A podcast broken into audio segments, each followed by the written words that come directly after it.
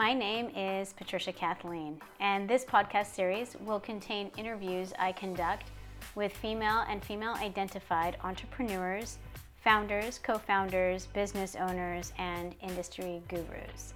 These podcasts speak with women and women identified individuals across all industries in order to shed light for those just getting into the entrepreneurial game as well as those deeply embedded within it.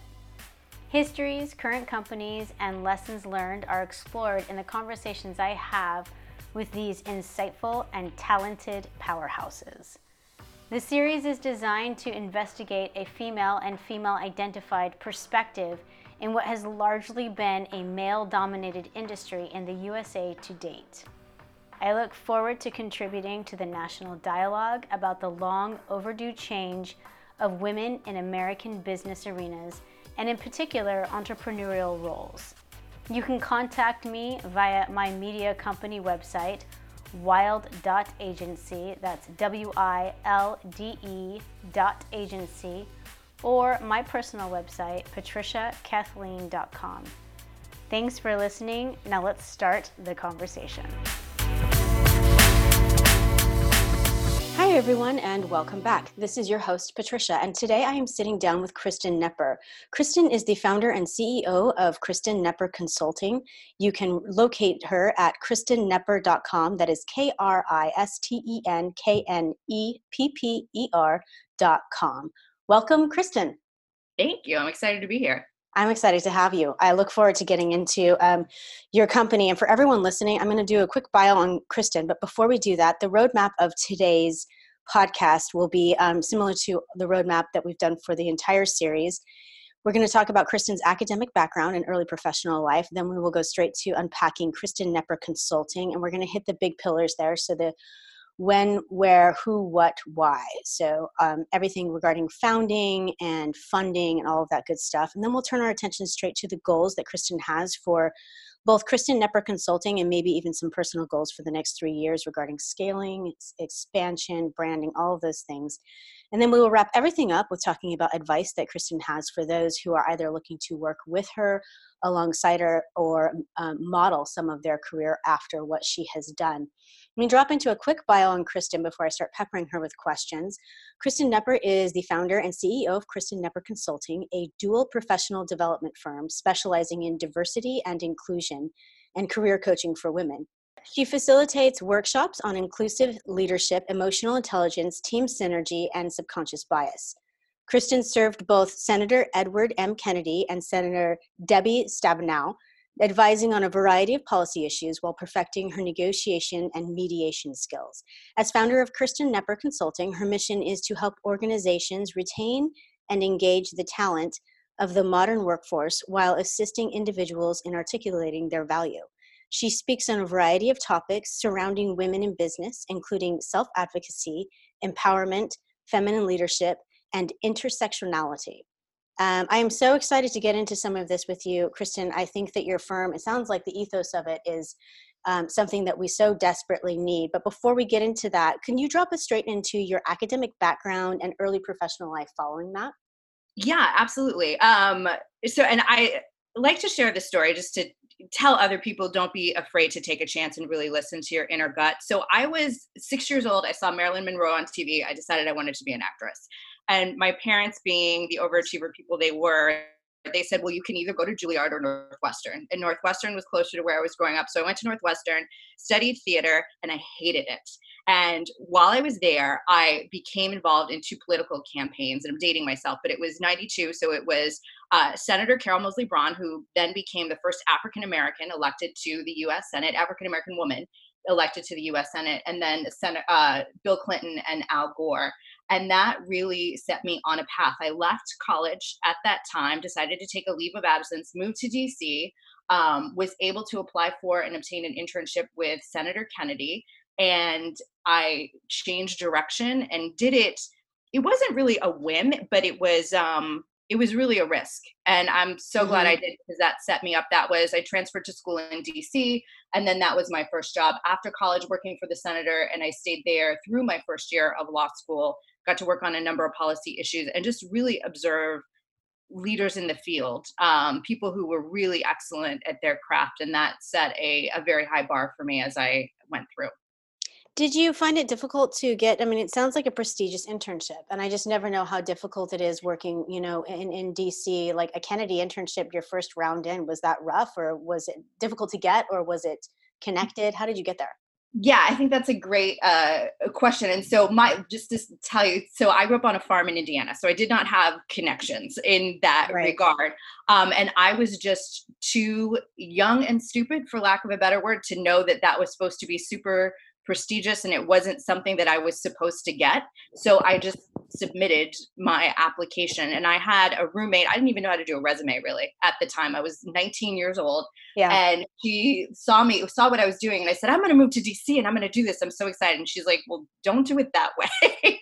and uh, yeah. And it helped me. And so it was being open to not knowing anything and allowing uh, myself to be put in the hands of people that were really helpful, had my best interest at heart, and following that gut instinct. Okay. And how you said that you, you know, you had pivoted very quickly from realizing you didn't like the theater program and that you got swept up in two campaigns, but do you remember how you became swept up in in the two campaigns? Was it based on college politics on campus or how did that happen? No it was my sister was really influential in that and she was already in dc she was actually younger than me and she had applied to be a page on capitol hill when she was a junior in high school okay. and seeing what she did and her enthusiasm and i think you know again that young and um naive in some ways, but very, very hopeful idea of this, this can be an instrument that can really change the world. And it was a time, so this was the Anita Hill hearings happened my first year of mm-hmm. college. Mm-hmm and seeing what she went through and just knowing in my gut that you don't take risks like that when you're an established professor law professor eh, that you would throw your entire career away to you know condemn mm-hmm. somebody that she must honestly be telling the truth and to see so many people not believe her that really fired me up and obviously a lot of other women in 1992 that was known as the year of the woman and we tripled the number of women senators. Of course it went from two to six at that time. Um, but it was really that movement and seeing someone else's struggle i think that really motivated me yeah, absolutely. Well, and I think that you know things come around. I, am a big yeah. believer in that, and and being in my 40s, I can attest to the fact that I'm finally living to a place where even politically, I'm seeing it happen because the Anita Hill um, issue is very big when you're considering um, the Democratic candidate of Joe Biden and how he treated her in those hearings. You know, those things don't go away. Um, and I will never forget how I felt watching um, how she was uh, treated you know within yeah. those hearings and how she was um, to be proven right rather than understood or heard you know she had to validate even kind of being able to say what she said or being a woman it was it was amazing for feminist history to see that go down on you know a, a, a very political scale Absolutely. Yeah, I remember that very distinctly myself. And I remember thinking at the time, this woman has a law degree. Why are you not giving her credit for her education and everything she's struggled to achieve? And it was just, uh, I was so anxious and I felt so defeated after that and knew that something needed to be done. Yeah, I agree. And I think that contributing to our stories and even putting it out there works with that. I mean, we had Brett Kavanaugh kind of, you know, reintroduce yep. the entire thing just yet once again. So history is going to keep doing this until we can um, start to change. And I think getting women in office is the fastest way for that change, you know, and we started that work in the 90s, the year of the woman. awesome. That's great. Um, let's have another one, maybe double down. But yeah, um, I do, I do love the idea that we had the, you know, the gusto and everyone like, oh, look, we've got six new, six senators that are women. It's yeah. so, it's darling when people say that. But I believe in change, and I, if it's slow, I'll take it that way too. But I'd like to speed it up. Yeah. Um, that's fantastic. I think that setting up in Washington, I'm always curious with people who get that kind of breath because it seems to be like a microcosm climate. It's like it's this, oh yeah it's its own little universe. It's like its own little country. I went to DC for the first time when I was 19 on separate business. And I remember thinking, they have different, like Hollywood here, like different people oh, yeah. famous. They have different. Hollywood for ugly people, we call it. yeah, it's crazy.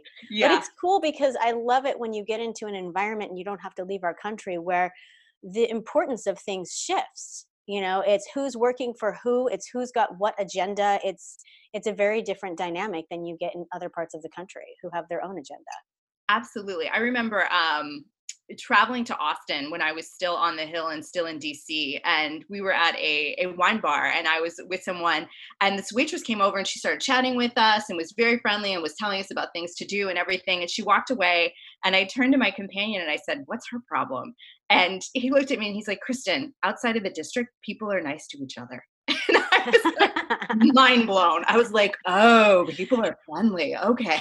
yeah right i know yeah. that people say that in new york is rough and i was like ooh i've had some pretty scathing comments in dc people can yeah. get pretty intense very much um, which is good it's good to have that kind of passion behind it so um, i want to turn now we can kind of double back into some of your i think we will kind of drop back in as we're climbing through it but um, back into your affair with washington d.c but i want to look at um, unpacking kristen knepper consulting and i want to start with when it was founded, so a year, um, who founded it um, in addition to you, or you alone, and funding. So those three things. Did you bootstrap? Did you get funding? And when was it founded?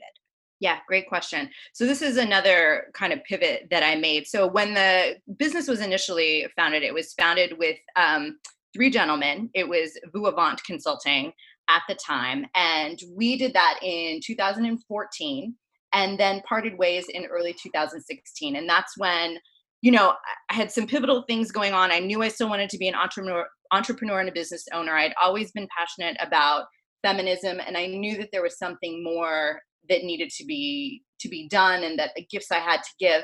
And I was having a conversation with my friend Luke, and he had gone to a personal development workshop, and he came back from Denver, and I said to him, What was your aha moment? What was, you know, one of the pivotal things you learned? And he's a very thoughtful person. So he paused for a second and he looked at me and he said, Men think they're great and women think they're unworthy. And he could have told me that the sun rose in the east. I was like, we all know that. Yes. Right. Right. And, but he looked at me again and he was like, well, why is that? And rather than giving a flippant response, Mm-hmm. I, you know, I thought about it and I was like, I don't know, but I sure want to find out. And that was when I committed to going in this direction of working with women, um, not exclusively, but you know, fundamentally making that my focus. And as I started to unpack what that would look like, one of the things that we always do with regard to you know teaching women how to make it in the workforce is we mm-hmm. put all the responsibility on them and the reality is at the top yeah. we have white men who are not changing and don't understand the power of a diverse team and how that will change the dynamics of your business for the better 10 times over. Yeah. And so I realized that it had to be a, a dual, uh, you know, consulting agency where we were teaching those who already had power while also working directly with women. Did you bootstrap when you shifted over to just oh, being? Um, oh, did I? yeah. Okay. Absolutely. Yeah. Okay, and then 2016, you went off on your own, and did you bring anyone else on underneath you, or were you a single person team for a sec? Single person team. Wow, it's interesting because you you started off with an like a perception, like an idea of what you wanted to incorporate into it, and and I love that, but it also seems very obtuse. You know, thinking about I want to take this inclusivity and like and change and understand this kind of status quo of like women just don't you know feel um, the same as men in business. It seems wonderful but it also seems very obscure to kind of make part of your business model and thread that through. Did you do that best with like obtaining your new clientele like looking to work with women or did you start off with like a structured set of like um tools that guided your ethos that's a great question. So it was it grew very organically, but it was asking. It, it was kind of the same way I, you know, landed in Washington D.C. and and got a, prestigious internship. It was asking questions. It was not knowing enough to be guarded and i would you know say something and someone would say no absolutely don't do that they're like yeah. do it this way you know and um, and having just some guidance early on from people who had gone before me both in the consulting industry and in the diversity and inclusion industry as well. And in previous jobs i had always i had led the internship program for senator kennedy. I had always managed teams and then i was working with law students and so career counseling was something that i had always done. And one of the interesting things that kind of guided the way I did this. So I had been divorced and after I was divorced, you know, you you really kind of unpack like what was my part in this.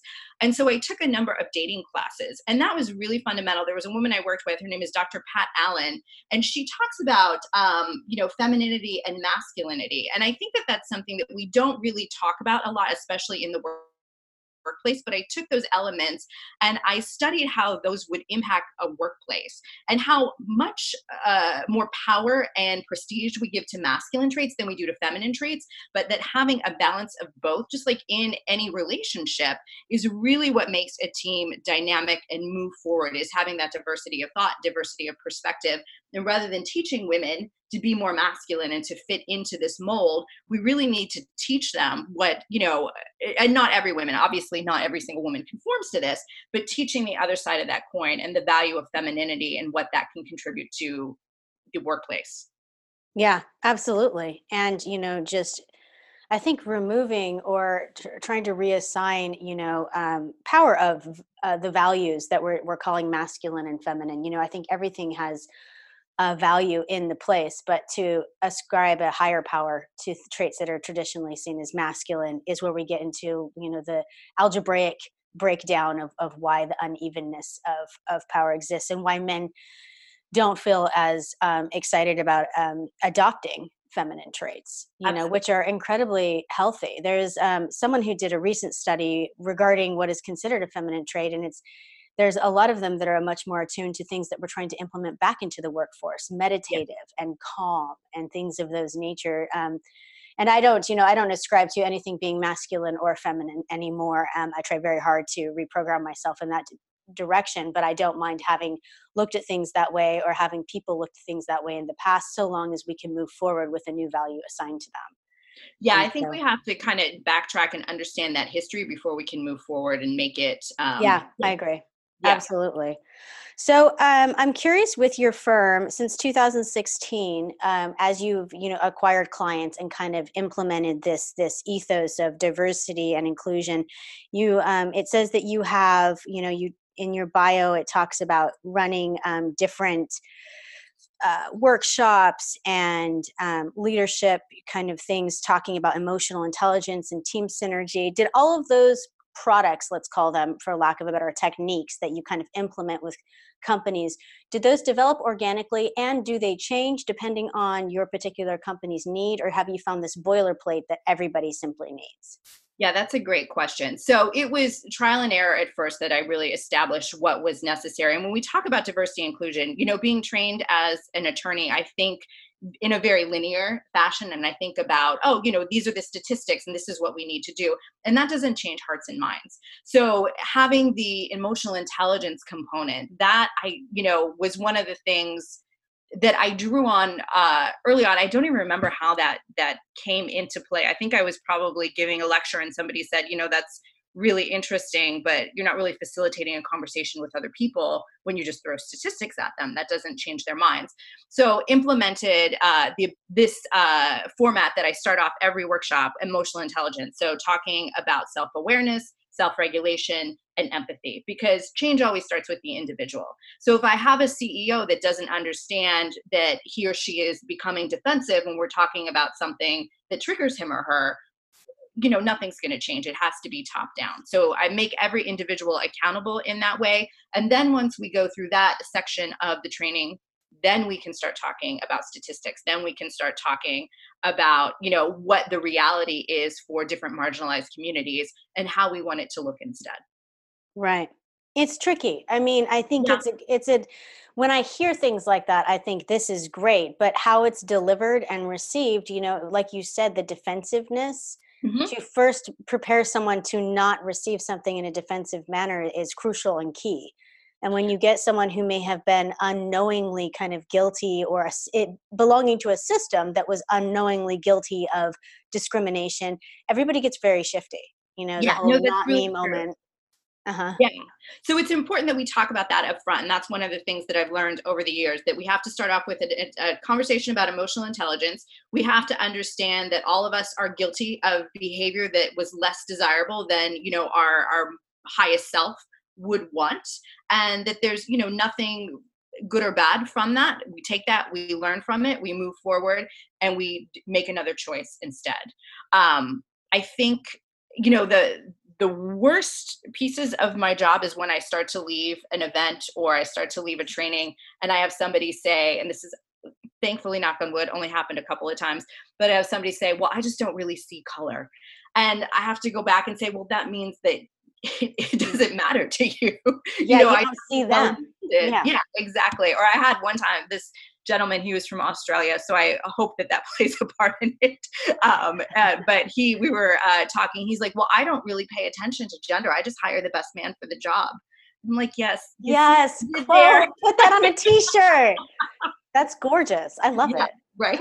So yeah i'm glad he he was he was brave enough to just put that out there. Like that subconscious slip is so vitally important you know because i think that people love to love themselves men yeah.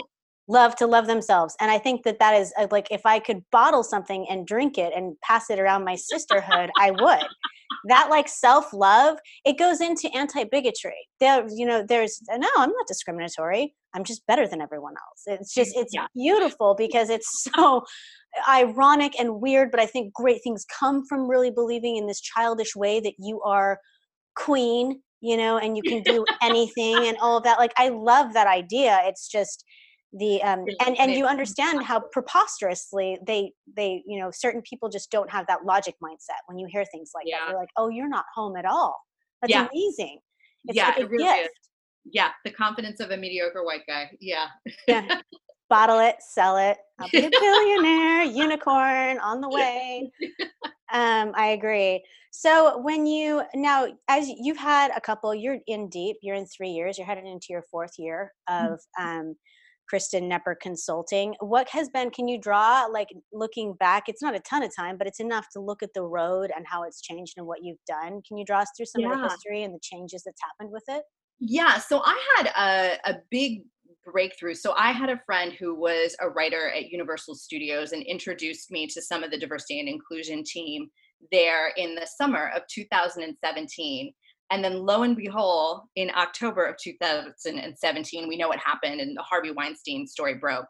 Um, and I was in mm-hmm. high demand at that time. And it was one of those things where I'm like, oh my God, I'm going to need to hire more people. I'm going to need to expand. I'm going to need to make this look different. We're going to need to do a train the trainer workshop et cetera, et cetera. And as soon as that started to build momentum, it just as quickly died. And mm-hmm. if everybody remembers the Tony Robbins video that went out and how he had been speaking to people in Hollywood and they were scared to hire women or be alone with women or talk to women or promote women, I really felt that shift in my business in a very visceral way. Um, and so I guess that taught me, you know, that you just have to to to ride the horse you're given to you know uh, throw a cliche out there because it's slowly starting to come back um, and i think that that is what makes having a, a dual income consultancy really sustainable you know because when that source of income went away it had to be the you know the women's leadership workshops it had to be the group coaching it had to be the individual coaching that mm-hmm. sustained me over that period of time so just making sure that your audience is more than one sector of the population can be really really valuable in that regard. Absolutely. And and being able to ride those waves. I mean the irony of what you're talking about i think hasn't been fully explored. Um, i think a lot of people kind of bump into it by saying oh yeah after it affected them. But this backlash after me too really took off and things like that of people being scared and on a whole nother level you know yeah. first it was discrimination and then it was fear of bringing women on to retaining women that were already in businesses for fear of lawsuits that were just gaining traction and you know dismantling financially um, companies and things like that. I there was a, a massive back wave that Tony Robbins indeed explored, you know, on a, on a superficial level, but it affected a lot of people. And oh, yourself absolutely. being a consulting person, even people in house that had um, contracts that were coming up or things like that. You know, I, I, I knew of a lot of people that believed that their job was on the line, even though they women and women identified individuals simply because they just became the communities, especially those that knew things were a little dicey and weren't sure how quickly they could fix their HR issues, were terrified. You know, everyone started looking inward, and it's ironic that the vic. I mean, it's not ironic; it happens. This is history, but it, you know, we victimize the victim. and, yeah. and to go back in and do that is it, it is tragic so it is interesting that your company did that and that you pivoted with it and they always say you know the true um, test of of the boxer is the fight not the you know Mm-hmm. the reception of the champagne afterwards so this was indeed one of your fights but yeah. it is interesting i also i had this like it's funny as i think about what you do and, and dealing with you know um, diversity and inclusion i always picture your clients being diverse and like inclusionary like women people of color but it seems like your work would be best had with those that didn't have those elements. It's yeah. i had it backwards. I had it flipped in my head. Do you find that to be true with your history?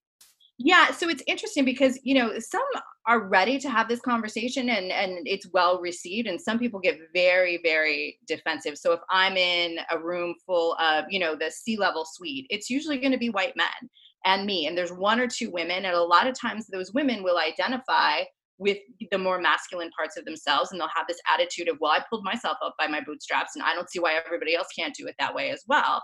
And so you're really um, having to you know ginger rogers the situation do it all backwards and in heels making sure that they are comfortable um you know and and don't become triggered as you are introducing very slowly in these you know baby spoonfuls this idea that maybe what we're doing isn't really working because this is the survey that we took and this is what the people at your company said and you called me in here for a reason. So it's a very very fine dance.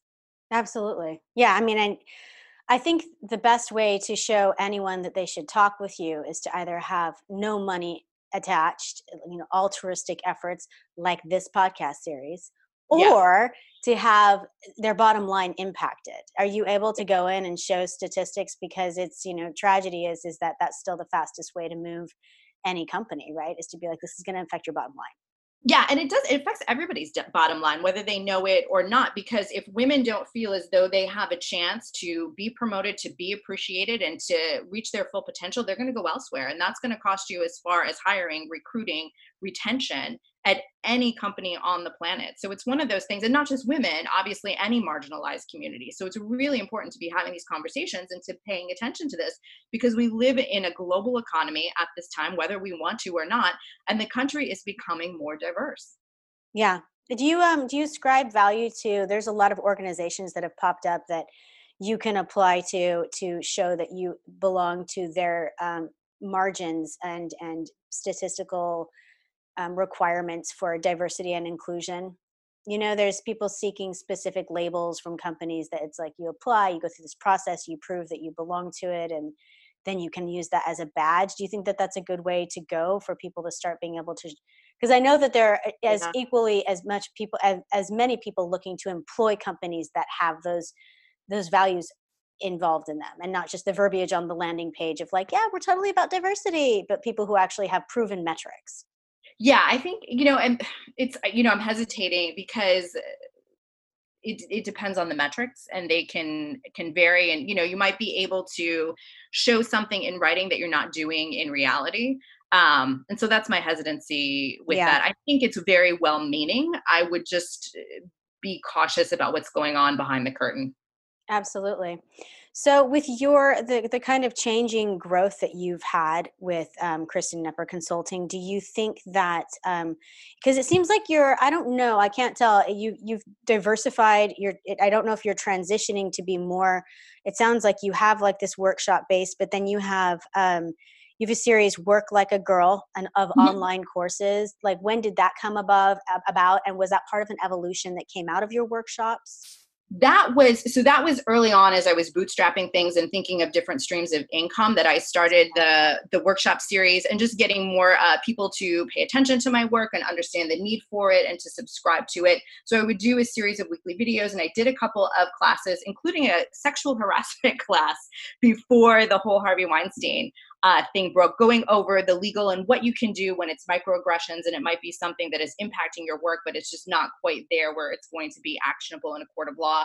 And let's face it, we don't want to, you know, we don't want that to be the channel that we have to go down. We would like this taken care of long before that becomes a necessity. So it was that model, I really like doing things in person more so i you know can put a, a, less than premium price if there are women that want to work with me and you know they don't have the means to do so by having the online courses. But i really like being able to facilitate these conversations and making sure that people understand the impact that this work can have. And it's interesting because a lot of times people will say well what are the you know results when you go into the company and you know it's like hiring a personal trainer that really depends on you. You can you know take this routine and you can go to the gym every day and you can see fantastic results or you can do it once and say well that was fun and never do it again and you're not going to see that change in your life. So it just depends on the motivation that the industry really has. Mm, yeah absolutely. And i mean the fluidity of, of the course laid out. I feel like a lot of people who advocate for change and want change, particularly, you know, younger people, there's there's a lack of um, like a roadmap. There's a lack of like yeah. let's do this first then that first like grassroots here. And um, the same is true with business you know? It sounds like you're coming in and actually providing like a really solid boilerplate that people can follow and kind of investigate and learn.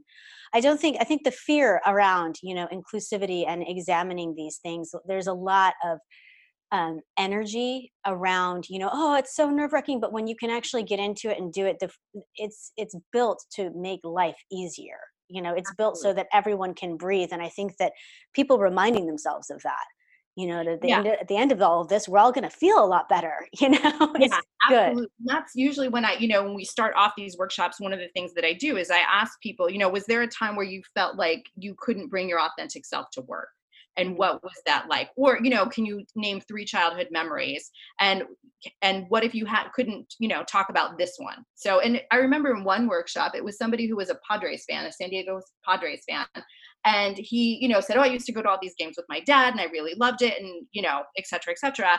And then it was crossed off his list and i said well what does that mean to you if you couldn't talk about that at work? And he's like those are all the memories i have of my father. That was my childhood. It gave me this depth and this meaning. So even something that may seem superficial can really hit people in a way where they understand and they can have empathy for others who are being marginalized who can't really fully talk about what they are you know uh, are, is happening to them and and really uncover a layer uh, that otherwise they wouldn't be able to. Absolutely. Yeah.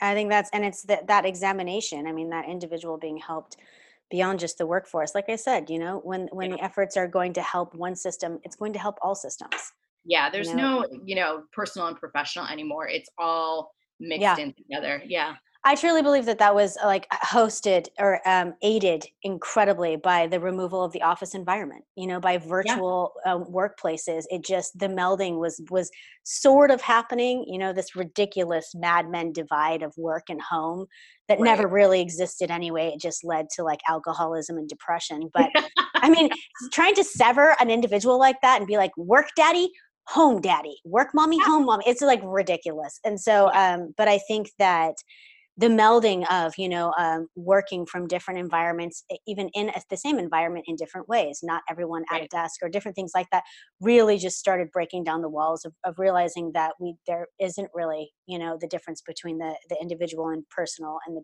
the individual and business at least not when it comes to values that we're talking about. Absolutely people are going to carry those over. I agree with that.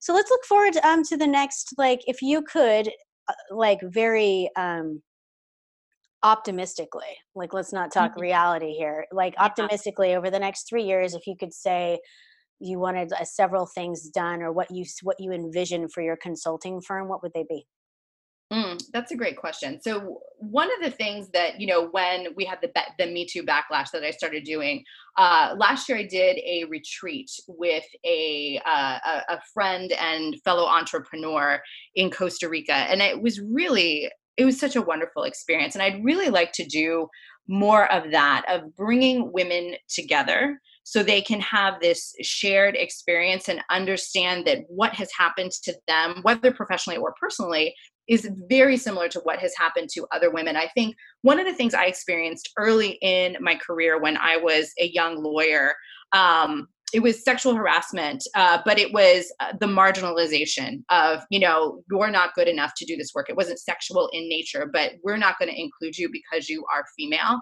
Yeah. And there was such shame in that and taking that shame and riding with that for such a long period of time throughout my own career. And I know a lot of other women do that as well. And to understand that there's nothing that you have been through that someone else hasn't also been through and there's nothing wrong with you. You didn't do anything wrong. Let's unpack this. Let's get to the root of it and let's empower you to go out there and be different in the future. And so I would love to be doing more of the group coaching, group workshops, retreats in particular, um, and empowering other women to help themselves and then to reach back and take other women along with them. That's one of the statistics and one of the things that you know just as a personal goal for myself i'm working with right now one of the things that is appalling is we see when women are promoted into leadership positions it's 51% less likely that another woman woman will be promoted behind them. And so we have this idea of you know if we see 10 seats on the board and only one is filled by, filled by a woman it's that one seat that we're competing for rather than realizing that there are actually 10 seats and we need to visualize 10 women you know as ruth bader ginsburg yeah. said you know, how many women are too many on the supreme court or are enough? And she said nine. So um yeah. it, it's moving in that direction and helping our sisters out and realizing that it's our job to whom much is given much is expected to mentor and educate and assist younger women coming up the pipeline rather than excluding them and um yeah and being the only one yeah, I mean, hoorah! It is the change that we need too. Like you've got yeah. to look forward to the next generation, and you know, and coaching and getting more evangelists out there, as Microsoft likes to use. I'm like, what is a Microsoft evangelist? And I was, I, I haven't met one yet, but I, I just can't wait because I hope they evangelize Microsoft. But I yeah. think we need, we need more female evangelists, exactly like you're saying. I think it's the next stage to really changing um, you know and, and and and still doing like the grassroots thing but really changing and, and leading up people to go out and change their communities is Absolutely. where you get those like micro influences and things like that happening that's awesome that sounds like a really fun three years let switch yeah. roles with you um, so if you ran into someone let's say it was a young woman or a non-binary individual or a female identified anyone other than a, not a white male um, and they came up to you and they said, "Listen, um, Kristen, I, you know, I've bounced around, thought I was going to do some acting. Turns out, no. Um, and I, you know, I, I did some great work in in DC. I got my um, Juris Doctor, and I'm I'm doing some stuff. I'm looking at, at looking around, and I think I'm going to start a consulting firm. I'm not sure where I'm really at, but I really want to get into diversity and inclusion. What are the top three pieces of advice that you would give that individual? Mm, if they were starting a diversity and inclusion firm, um, first of all, to listen. You know, that's I, I think when we communicate, we you know think we're holding conversations and what we really need to be doing is taking in what the other person is saying. So going to communities and asking what they need what they wish were, was different what that would look like for them and how they would do it. And then creating a, a platform and a process in which that can actually happen. So it's, you know, going to the audience that you would like to serve or the community you would like to serve and asking them what they need. And I think too, it's the other thing that I would I would add to that is you have to take risks and you have to do it before you're ready. I remember when I was first starting off as an entrepreneur, I had dreams of being an entrepreneur. And everything had to be perfect before I started. It had to look a certain way. And if I was going to make a video, the lighting had to be a certain way. And some of the best advice I got was you need to do it before you're ready. And if you're not embarrassed by your first offering, then you have waited too long. And so just go out there, yeah, do it, put it on the table because that is the best way to learn. It, it feels very raw. It feels very vulnerable. I'm not going to tell you that it's comfortable and that it's a, you know, a great feeling, but um, but do it anyway. Um, that's where you get the best advice and, and the the best forward momentum. Absolutely. So listen, create a platform based on um, how you can solve your people's clients' needs and move before you're ready. Yeah, absolutely.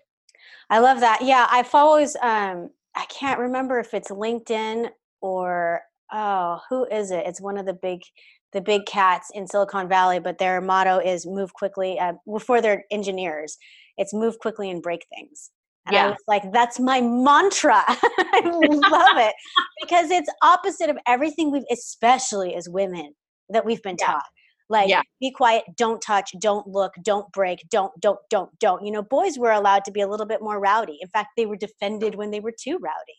Absolutely. you know but the idea that someone came forward in their business model of you know um, computer programming and said move quickly and break things is it's this idea of like stop tiptoeing around it. Like build it fast and then you know come back in and reanalyze. And i think that what you're saying with your business career is crucial especially for you know women or any other underdog that's coming up. It's like you cannot second guess it and you can't think about the backlash or being shy. You have to just put yeah. it out there and can I say something to that point? Because it's interesting because that motto usually does serve men and it doesn't serve women because of the implicit bias that goes into being female. So educating ourselves on that and then being able to say, you know, would you have said that if I were a man because there's this thing called likability versus competence. There's this thing called potential versus accomplishment. There's this thing called the maternal bias. So I don't think you'd be saying that to me if not for and really laying it out there and educating as you're having to push forward and push forward.